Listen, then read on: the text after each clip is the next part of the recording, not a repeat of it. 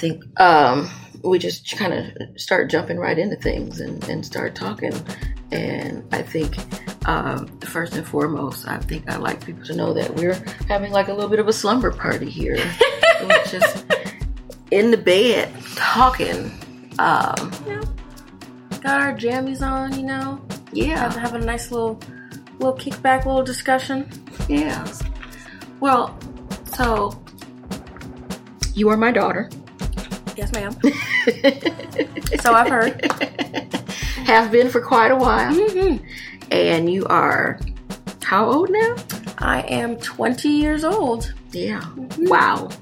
Um, I think it's always hard to wrap our heads around um, our children's ages um, at certain points in their lives. Like, oh my gosh, you're two. Oh my gosh, you're five.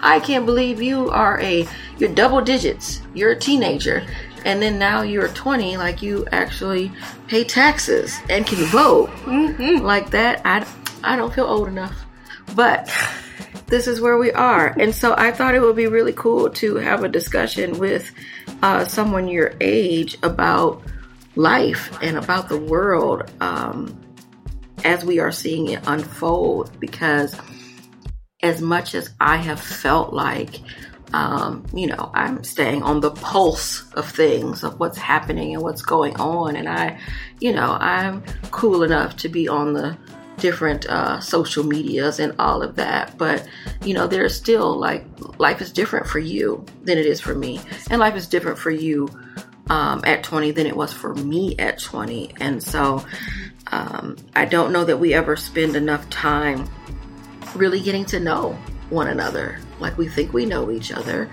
Um, I mean, I think you know me, and I think I know you, and I think I know your siblings, uh, my other children as well. But do we ever spend enough time having, you know, really interesting current event conversations and figuring out how you feel about the state of the world and the state of your future? And I thought this was a good time to do that. So, what do you think? Yeah, I mean, um, my friends and I talk a lot about the state of our futures and just the world in general. Um, I'm lucky enough to go to a school um, with so many people from so many different um, countries. So I, it's super international. So I get to meet so many different types of people and so many um, different perspectives. But I think something that um, at least a lot of my friends uh, that we really worry about um, are the um, just the lack of like housing that is available to us. Um, it's just a lot of worry about what our lives are going to be like once we get out of college. It's very where we feel very very uncertain as to how we are going to be able to you know sustain ourselves. Um, I think college is a very like lucky time where you're kind of coming into your own and you're deciding how you feel about things, you're meeting new people, having new experiences, all these different things. But it almost feels like there's kind of like a shadow behind us of we we know that it's this is not this this relaxation period is not going to last. Okay. So I want to back up a moment. Mhm. I need you to introduce yourself. Oh. Sorry. Well, let's do it this way. This is, you know, we this is how we do it. We jump into stuff and, and, and we forget the basics. And so I'm Erika Washington, your host of Sticky Note Conversations with Erika Washington. And you are Uh, my name is Skyylar, Skyylar Jordan. Like I said, I'm I'm 20 years old. I am a junior in college studying almost a senior. Almost a senior, so I'm almost done. Um, but yes, I will be I will be 21 uh, later this year. So, Whoop, whoop. mhm. And so you mentioned housing as being something that you're concerned about. Um, why is that a concern? that is a concern mainly because of money. It will be it will be money and accessibility. Um, a lot of the friends I have, though it is an international school, a lot of my friends are American, um, and the the biggest worry I would say is are we going to be able to afford to live on our own? And are we going to um, find a good place to live on a safe place where we have access to everything that we need? Because um, I know so many people who you know, when you're 15, 16, you get a minimum wage job, you work at Starbucks, you work at McDonald's, you work somewhere, um, and you're living with your parents, you know, you're still in high school, and you make some money, you know, just a little bit on the side if you want to go out with your friends or, or find the money to buy a car or anything like that. Um, but you work these jobs, and then you move out, you go to college, you experience, and yet once we're done, we don't have the option to fully be adults because we can't find any place to live and every place that we find is the rent is so so so high so a lot of us end up just moving back in with our parents or with our family when we're you know um, early 20s 22 23 24 and well, what's to, wrong with that does that do you feel like you'd be less of an adult if you had to move back home Yes, I definitely, I definitely think that. Is that, uh, would that feel like a failure? It's, I, I, definitely think it used to feel like a failure. Maybe, I would say maybe my, maybe my older sibling thinks that, but I would say for me personally, it's not necessarily that you are a failure. It's more like, um, it feels like our society has failed us. Um, because I, I feel like I was told and it was marketed to me as, you know, once you finish college, you know, you get a job, get your own apartment or your own house, and you work and you save and you save up to buy a house, you get married, you have kids, don't have kids, whatever, you live your life. But we are so, it feels like we are in such a financial crisis that we can't even make it past that first step of getting a place on your own. Um, be- so, go ahead. Um, because it's just it's so expensive. It's so difficult to find. Like I said, a, a safe place in the city or the state or the country that you want to live in and it just it just doesn't make any sense anymore to do that so it's not necessarily i wouldn't feel like i failed if once i graduate i have to move back in with you or with my dad, I wouldn't feel like I'm a failure. I would feel like, wow, the, the world has failed me. I cannot, I can't complete these steps anymore. Because you feel like you held up your part of the bargain. Yes, absolutely, yes. So, do you feel seen by your government? I, that's a that's a funny question. I feel seen by my government during election season. Yeah. That is when I feel seen. Um, Do you feel as though, because we're upon an election season, mm-hmm. 2024, um, and mind you, there's always an election season. I don't want to take away from the uh, midterms or municipal elections that were sometimes held in the off years. Um, but specifically presidential elections, that's when, you know, everyone comes out um, with all this different marketing to uh, target all of these different demographics, that's when it feels like maybe everyone matters for something uh, to vie for your vote. But do you feel as though the issues that specifically concern you as a 20 year old, as a college student, as a um, young black woman, do you feel as though your government sees you and cares about those issues? No, no. I think that, um, like I said, um, I definitely feel like our government pays the most attention to us during election season and outside of that, once it's time to really do the work that they promise to do, they don't. Um, I I know that our my age groups, um, I guess I'll say our, our big three, our big three elections that we paid the most attention to, we were old enough to understand were the, as far as president, presidential elections, the 2016 election, the 2020 election, and then this coming uh, in 2024.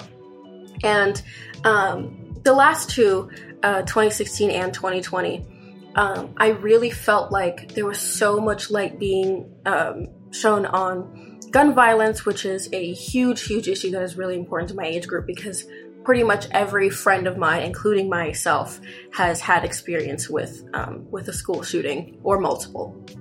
Um, and you know, reproductive justice, um, having access to to healthcare that we need, having access to, you know, a, a health center, a Planned Parenthood, or whatever, you know, having um, the ability to choose what we do with our bodies and making sure that those doctors and those nurses are trained to help us with our bodies. Because, you know, black sometimes black women need different things. Sometimes um, it can be very frustrating when it feels like a doctor is not listening to you because they don't they don't even really know how to treat you. Um, and those issues I don't feel like are really seen when it comes to my age group because I think there's so much marketing that uh, goes towards us. There's so much attention. There's so many so many youth led organizations that show up during the election season that get so much support. I see so many videos and social media posts and conversations being had um, about these issues during election season. And then once we get into the off season or um, sometimes even during midterms, um, those youth led organizations are just have disappeared. Those these conversations are gone. These policies that we were promised have not happened. And it's very frustrating. So what does uh so then what are your top priorities for 2024? Like, what are you looking for in a candidate um, to talk about in order to get your vote? My the issues that I think are the most important um, are, like I said earlier, the the housing crisis. Um, I I can't say for sure what exactly needs to be done, um, just because that's not my personal expertise. But I know that it's it's getting it feels like it's getting worse and worse by the day. Um, student loans is is a big one, especially because it feels like there was so much conversation about it um, in the past few years about how you know during the pandemic uh, student loan payments were paused and that took so much pressure off of our backs um, just to know that you know we had a little bit of extra time if we wanted to get ahead um, while we're still in college, but the the idea that there's going to be so much debt looming over us the second we graduate, six months after we graduate, it's it's threatening. It's extremely threatening. Does it um, scare you?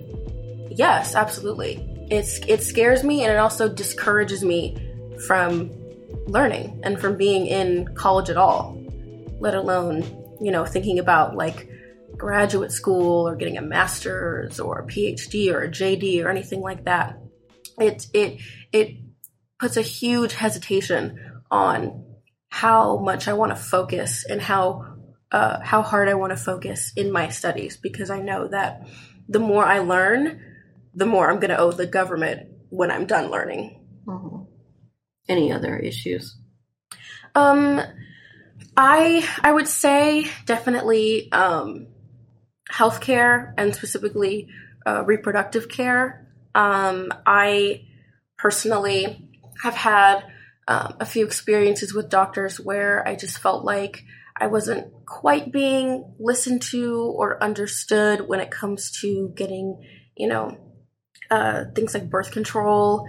Um, and I get very worried when uh, my friends, you know, talk about um, having kids or just having, you know, safe sex because the accessibility of things is feels so low that it's hard to feel like you can experience things, hard to feel like you can plan for a family, plan for a future when you have to, you know, just think about, hey, am I even like allowed to have like an abortion in the state that I want to move into? No, maybe I can't move there.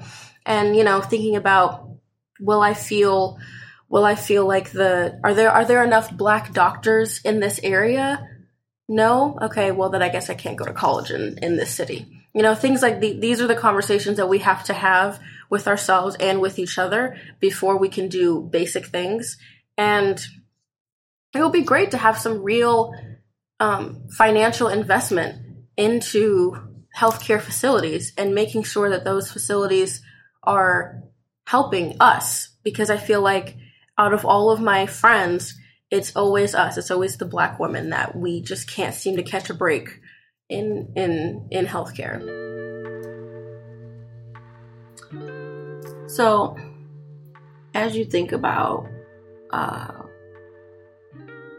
moving into uh, your senior year, which obviously means graduation. Do you think that uh, voting in this 2024 election will have any impact on your first year out um, out of college?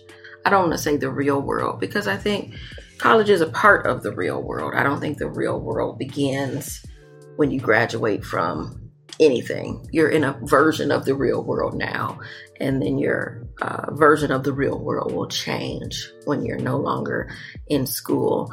Do you think that there will be um, any difference? Or do you think it'll stay the same? I'm not sure. I think I don't want to say it'll stay completely the same. I think the policy that comes out of the 2024 election, as well as the person who ends up becoming our next president, will really dictate how safe I will feel in the country, how safe I will feel, how safe I will feel about my family being here. That will really dictate things. And I think that my my first year out of college will really show just how frustrating our government is because like I said first first year out of college that's when student loan payments start that's when you know a lot of people you know once you get off your parents health care and you have to really figure out you know doctor's appointments and things like that for yourself that's when you know you're really going to want to or I will really want to live on my own have my own apartment you know have you know my own job, things like that. And I, I'm already very anxious about that because all of those things depend on will my government allow me to do that? Will there be policy that allows me to have an affordable home? Will there be policy that allows me to um, be in a safe neighborhood with accessible resources? Is it allow or is it encourage? or advocate for because I think um, and and this is interpreting what you say but not not wanting to put words in your mouth. So correct me if I'm wrong but you know when I hear word allow I think that they have a choice in whether or not you have a home or not which could be true. Or you know are we looking for our government to advocate for us to have um, a, a, stable home and an environment in which to thrive in, meaning that we um, not only have the the basics, the the foundation, but that it is all in the pursuit of happiness, I guess. And we are saying that, you know, the, the government is, you know, purposely putting together programs and um, initiatives that um, not only allow for the basics, but advocates for uh, folks to have what they need to thrive and not just survive. Because the government has allowed homes. I, when I when I think of allowing homes, I think of like um, housing authority, uh, the housing authority. I think of uh, what they would call projects, I guess, or you know that sort of um, affordable housing or government assistant housing. But you know, where is the next step up for um, ensuring that folks have, you know, maybe a single family home where they can um, grow a family, whatever they want their family to look like. Right, right. I use the word allow simply because I'm a firm believer in the idea that um, the people have the tools, right? We have the tools. We advocate for ourselves. We have social media access so that we can um, communicate our needs and we can talk to other folks. You know, I we we have the ability to um, participate in our government and to vote and to call our legislators and tell them what the change we need and when we need it, which is now. But my issue is I feel like we don't necessarily have like the platform. I feel like a lot of our time, a lot of the times, our government doesn't really listen to us, and um, specifically when it comes to housing. Going off your point, um, I I think that um, our government allows us.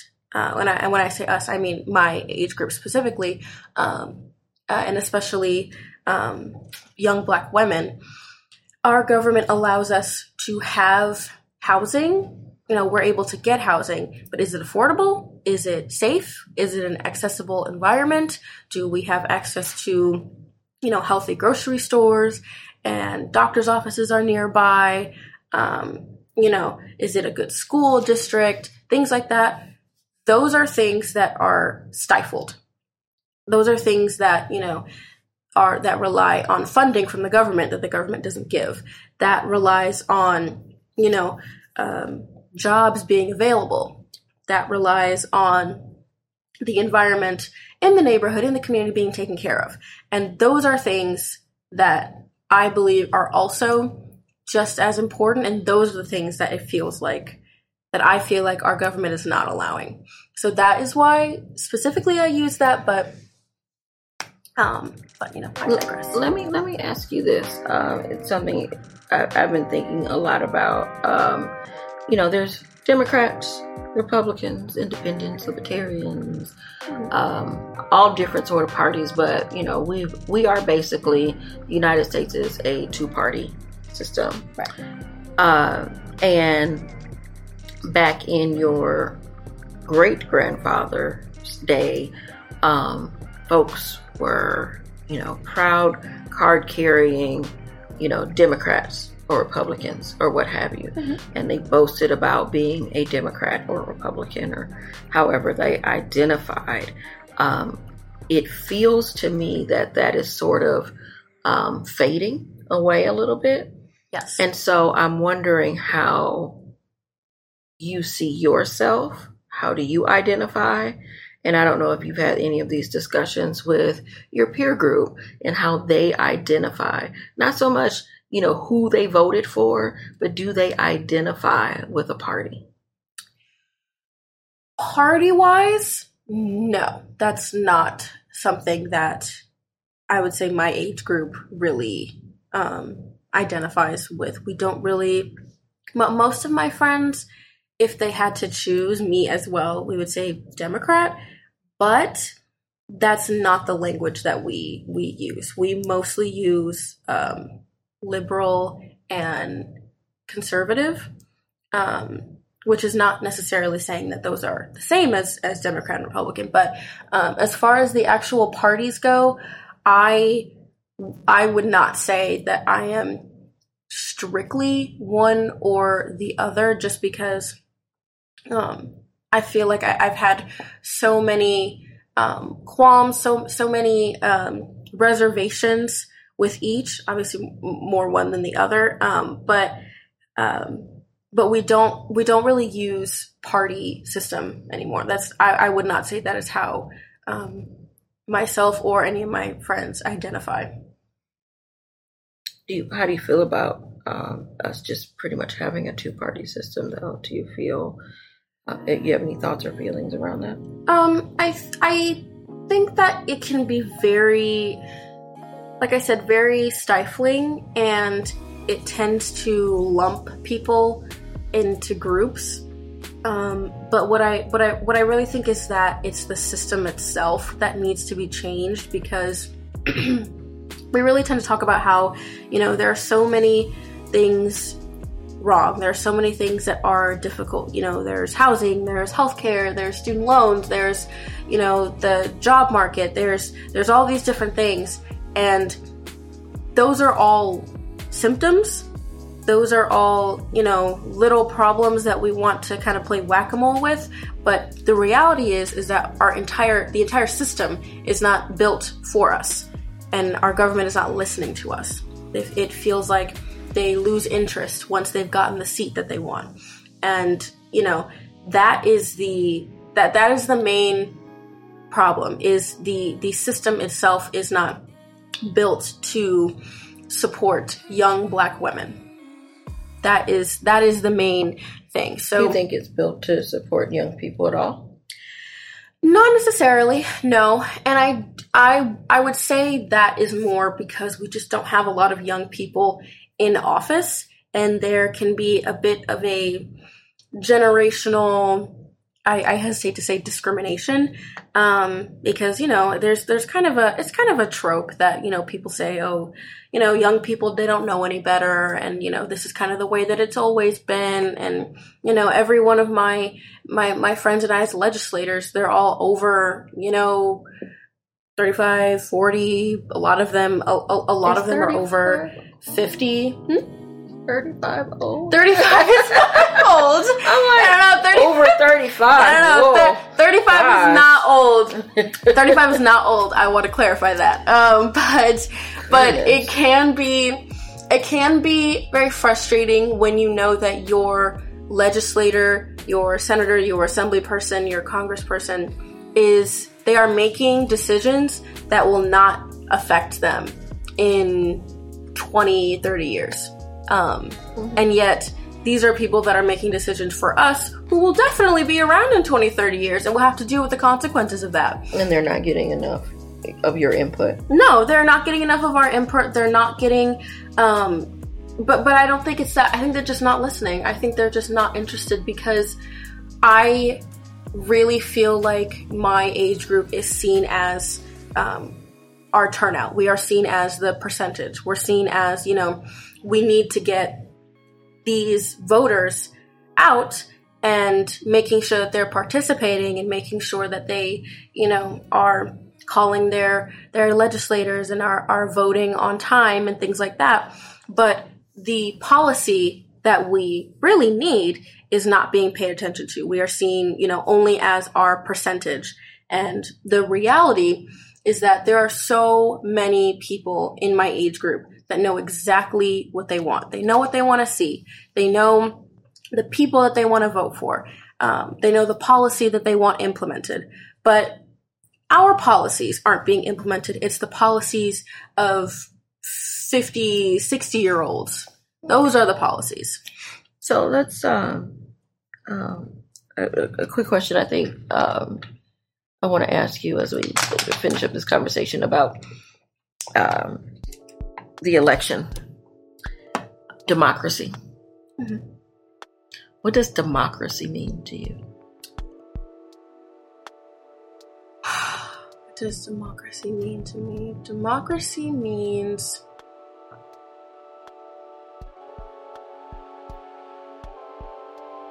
democracy to me personally i would say would mean that there is no minority and when i say that i mean that everyone's needs are being met. I see democracy as equity rather than equality. Um, i see it as the people who need help will get help financially socially mentally etc i see that as um, voters participating and their vote feeling like it truly matters feeling like my vote is really going towards a candidate um, that is going to implement the policy that I want to see. Okay. Let's talk a little bit about the environment. Okay. I feel like when I was a kid in the 80s, folks talk about the environment. Um, we talked about the ozone layer. There were there were discussions around acid rain and uh, not I don't remember not saying that there weren't any conversations, but I don't remember anything specifically about climate change. Maybe a little bit, but um, you know, they really talked about the ozone layer depleting and and meaning that things were going to get hotter, I guess, at some point. But you know, now it feels as though things have really sped up, um, mm-hmm. and things are becoming um, extremely dire, especially in certain parts of the world. At the same time, we haven't really changed our um, daily habits as far as, um, you know, there are more electric cars on the road now, and there are more folks um, buying electric cars, but there are more electric cars being made now. But not sure if that is actually going to help solve the problem because, yes, there's less um, there may be less petroleum being used, less gas, but uh, the batteries that are needed for these electric cars, um, you know, still require mining. Uh, and so it feels like we just replace things with something else as temporary fixes. I don't know. Um, and I'm not an environmentalist. I'm not an environmental expert. Um, and I think, you know, I try to do my part where I can. Um, but I also know that you know my my hope is you will be on this earth a lot longer than I am and you know I'm hoping that while you are on this earth and you know any children you may have or your siblings may have and and so on my descendants that they are in a space uh, and living in an environment that is healthy and safe um, but I'm not sure what that'll look like. And I know that it makes me nervous. Um, but wondering, as a 20 year old, you know, thinking about the future, you know, I'd like to ask you how you, where you see yourself in 20 years, and we can get to that point. But right now, it's like, are you concerned about the environment, climate change, and uh, the heating of the um, atmosphere and all of that in your lifetime. Yes, yes, I am. I am concerned. It's it's interesting that you said that when you grew up, the focus was mainly on the ozone layer and the heating.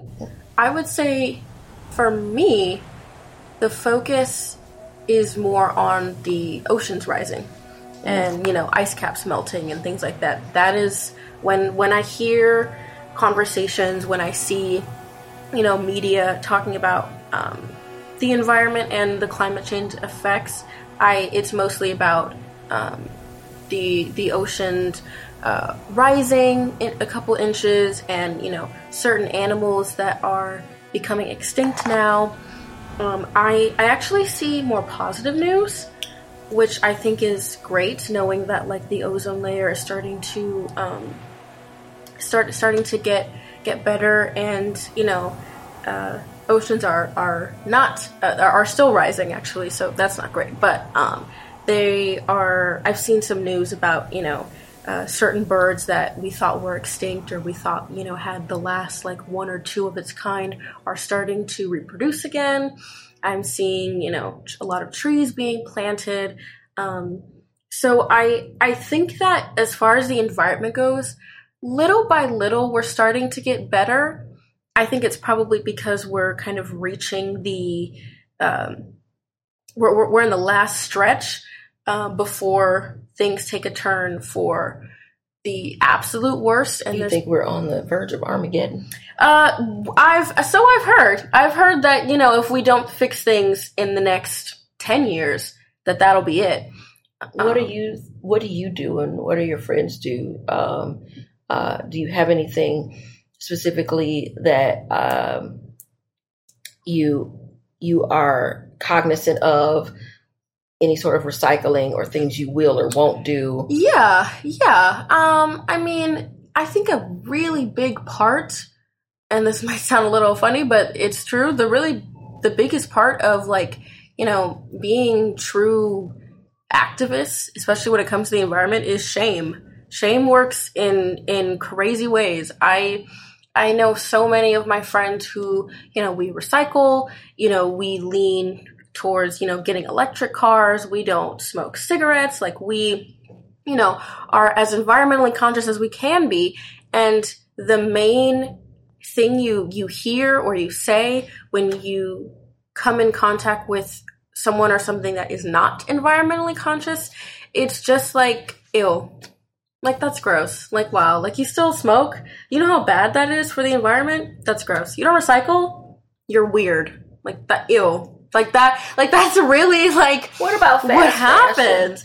Um fast fashion is Well, first, let me sort of, I don't, and I don't know that I can fully explain fast fashion the way that I would like to.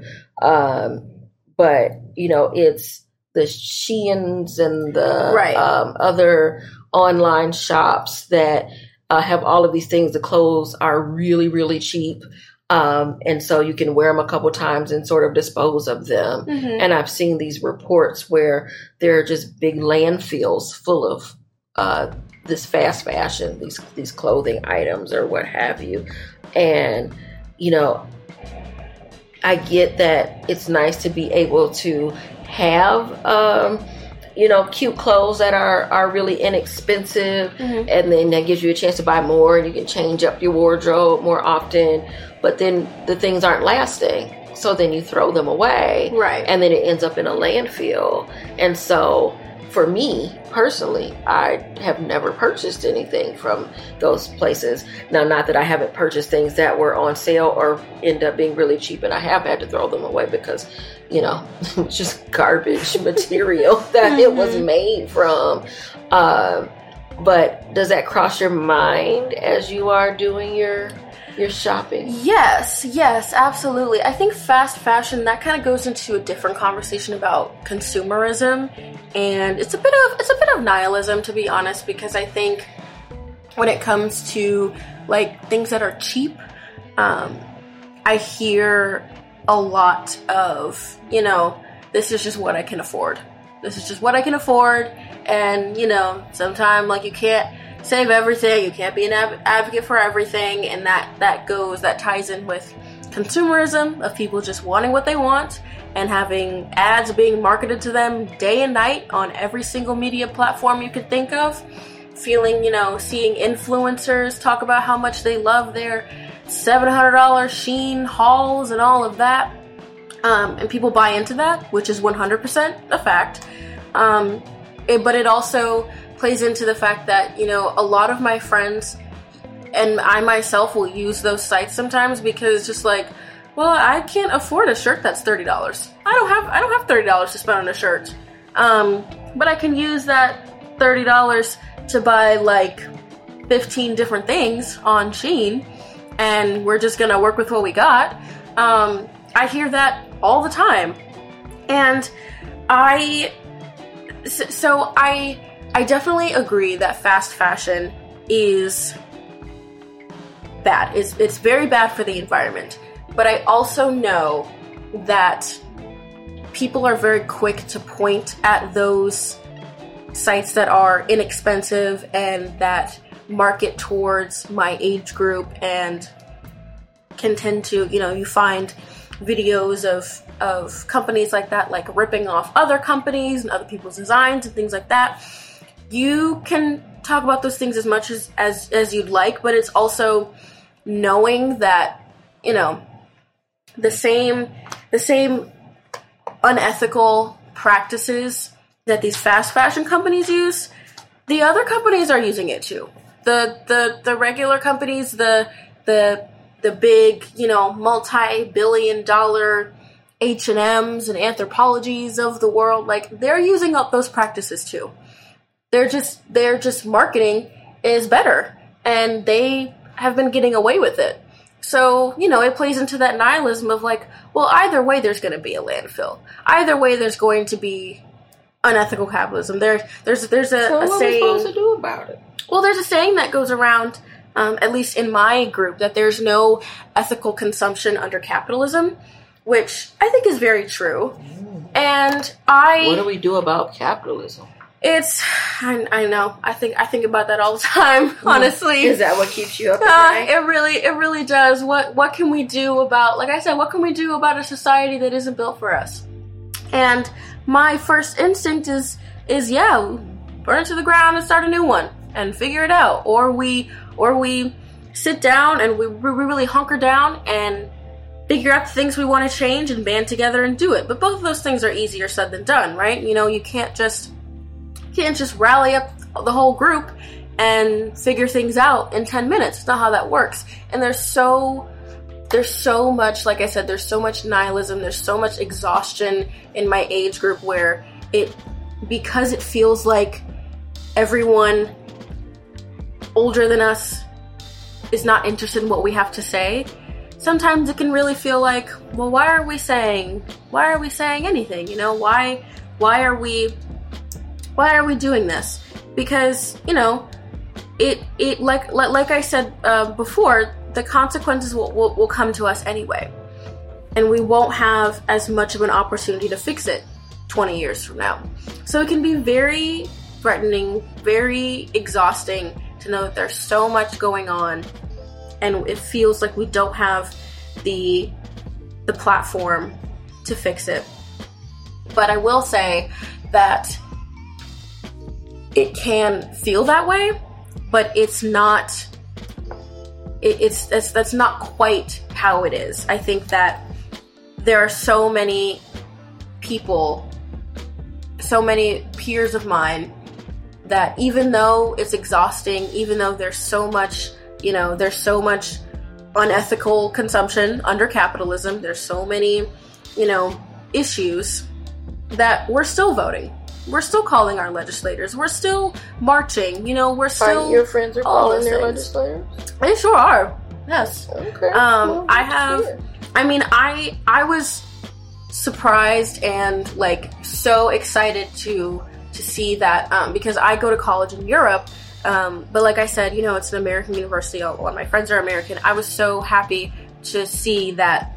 You know, I'm walking with my friends to class. We stop in the mailroom, and one of my friends has her ballot in, in the box, and I'm like, "Wow, like you're you're still voting even though you're out here." And she was like, "Yeah, like why wouldn't I?" Which is another thing. It's no shame because you know you, you talk to somebody that that hasn't voted and it's like why what do you mean you haven't voted mm-hmm. like why why would you not do it that's so like instantly instantly called out instantly shamed as as quick as you as you can think it it's like wow like how can you how can you not at this point no matter how exhausted you are it's still how can you not like what do you mean you don't Mhm. and i think that's you. great I hear you. So I want to bring up the fact that uh, you were uh, high school graduate class of 2020, yes ma'am the pandemic class Mhm. for sure, which was um, a lot for all of us.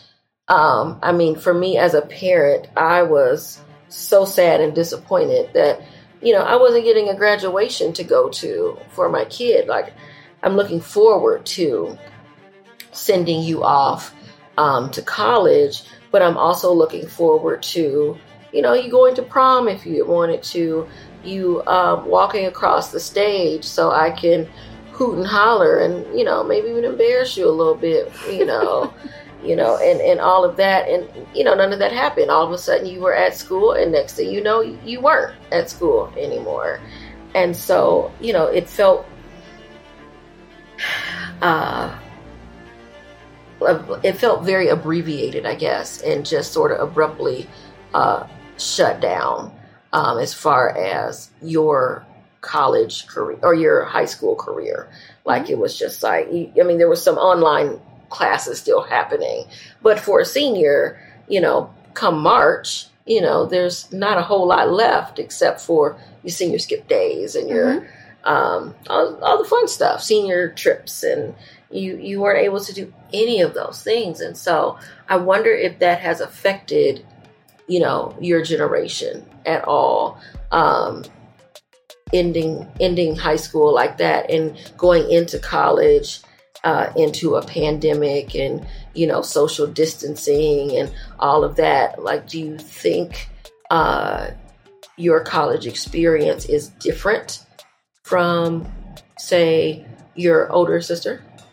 Yes, yes. I on on a on a on a very frustrating level. I I think that that my col- the end of high school slash beginning college experience was very unique in the sense that you know I couldn't really relate to anyone older than me talking about you know how I had to uh, wear a mask and there could only be you know a maximum of of 20 people in a classroom and we all had to sit you know one desk in between each other um, masks on um, hand sanitizer everywhere um, in order to learn that's not something that anyone older than me can really relate to um, but it was also very upsetting. It, it really felt like that reward of high school graduation and prom and you know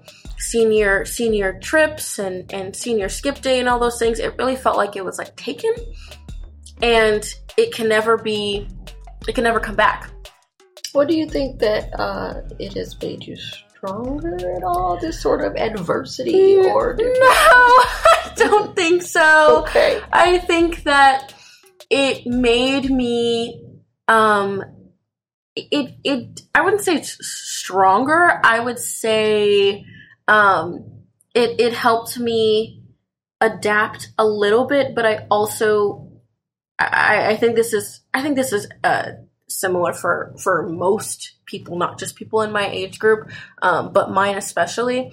It really stifled my my ability to to grow and to learn um, just as a person. I I, ha- I used to have this conversation a lot when I first got to college because you know it was the main thing we were talking about was that you know we all still feel like we're 16. We all still feel like you know, we're going through the motions of growing up. You get through middle school, you get through high school, and then graduation is kind of like this, it's almost like a reset where it's like, okay, after this day, the second you leave that ceremony, you have your diploma, you have your, your cap and gown, like you are no longer a teenager now. Like you are no longer a high schooler. The second you leave that building, that will be the last time you are ever in that high school and that is it. Like you are starting your adulthood here. Um, and we didn't have that.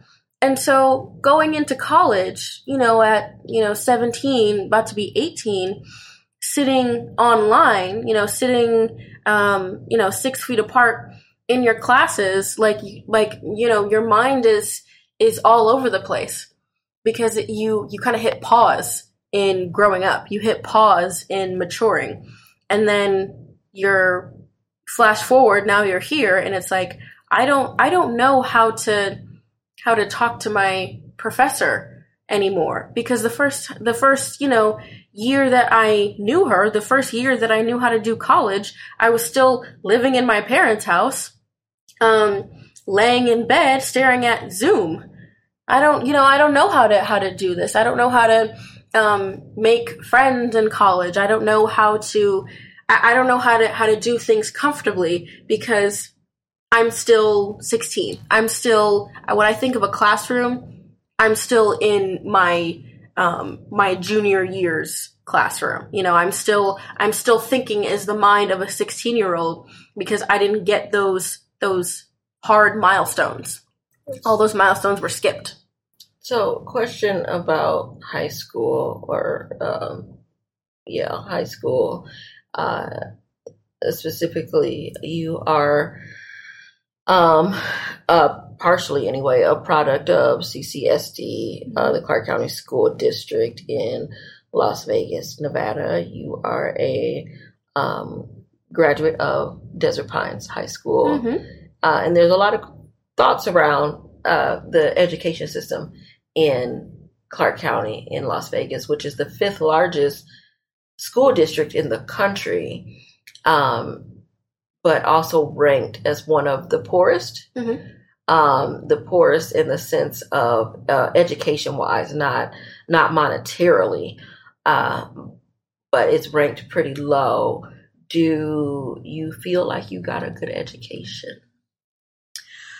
I feel like a good, I feel like I got a good education. And when you compare yourself to, and not that we should compare ourselves to anyone, but when you when you compare your experience and uh, the lessons that you were taught in school with your peers who are international, do you feel like you are in a competitive space?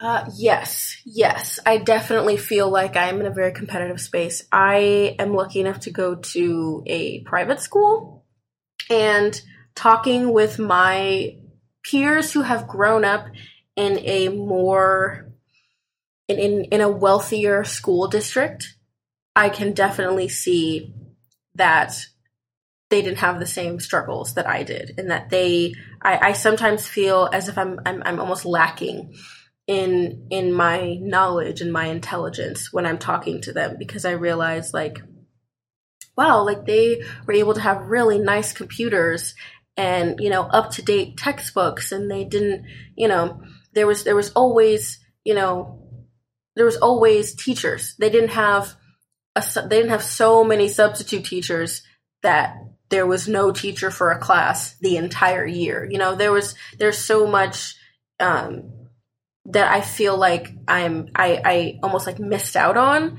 simply because my school didn't have the resources.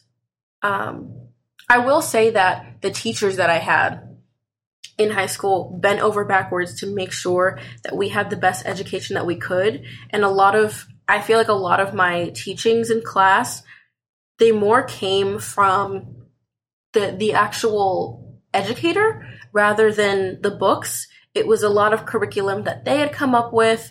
It was a lot of um, them teaching real world real world experiences that they had gone through. It was it was teachers that connected with us because you know my my school was on the east side of Las Vegas and I had so there were so many of my peers that just were not in safe environments at home and didn't have a lot of access to things that they needed. And my teachers could could empathize with that. And they could get it because you know a lot of them also lived in that area or um, lower income areas. And a lot of a lot of us kind of bonded with that. And so the educators were able to teach us where we were rather than going to college and being around people who were from all different, you know, types of, of incomes and they were from all different places and it, it really felt like I was I was lagging behind and there would be conversations I would have with people where they'd say, Oh, in high school, you know, it was really cool when we got to go on this trip to, you know, this country. And I was like, wow, I, that's, that's insane. That's amazing. Like I, my my school would not be able to do that. And you know, talking about like just simple issues in my school of you know constant revolving substitute teachers, you know, having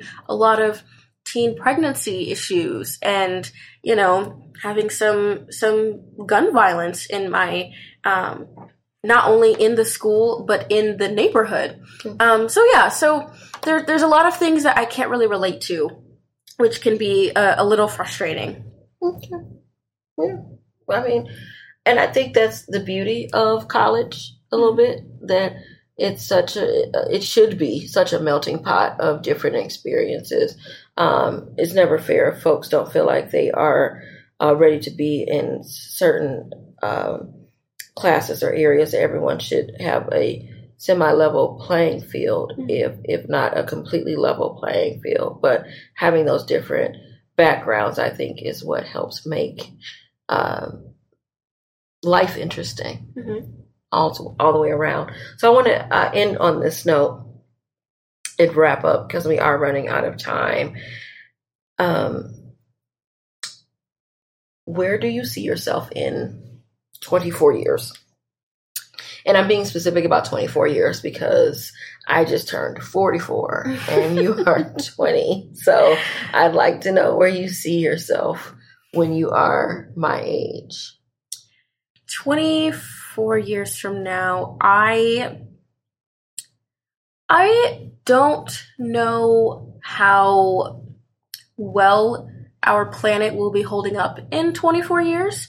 So it's hard to say. I I where would you like to see yourself? I would I would like to see a healthier planet. I would like to see um, rainforests being restored. I would like to have, you know, clean drinking water everywhere. I'd like to have all of those things. I'd like to be able to live.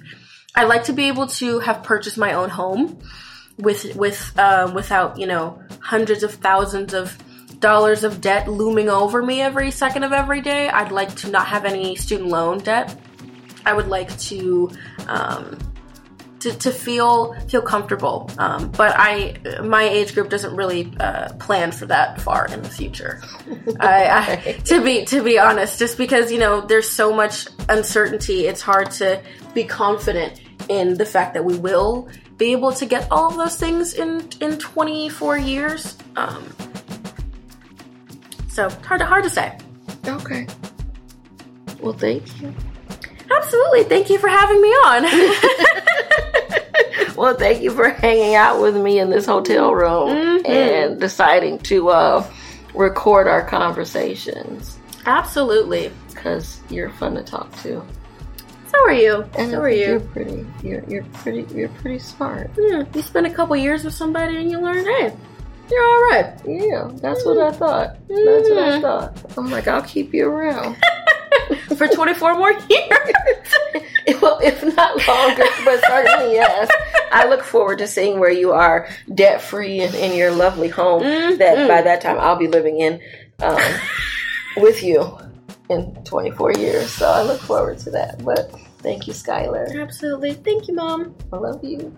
I love you, Mom. This is Sticky Note Conversations with Erika Washington.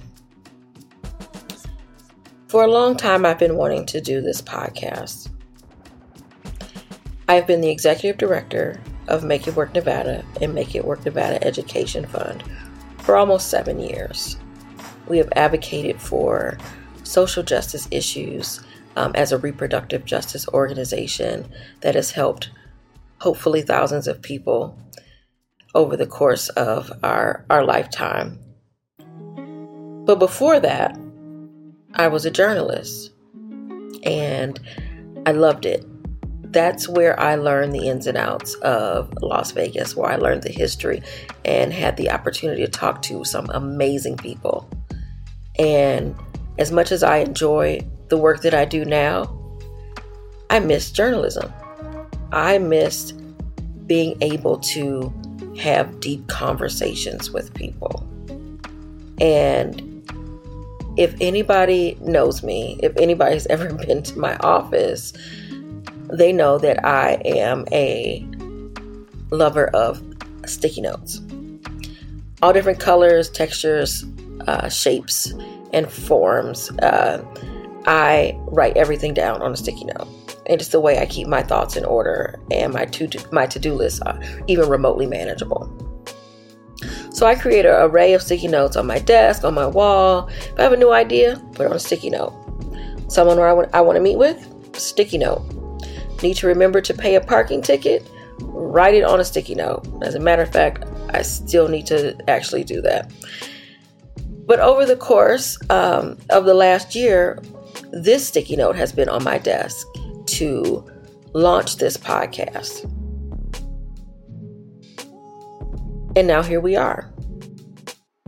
This will allow me to dive into some more deep conversations with some really interesting people. Because I want to have real conversations that were more than just sound bites or regurgitated talking points about fluffy topics.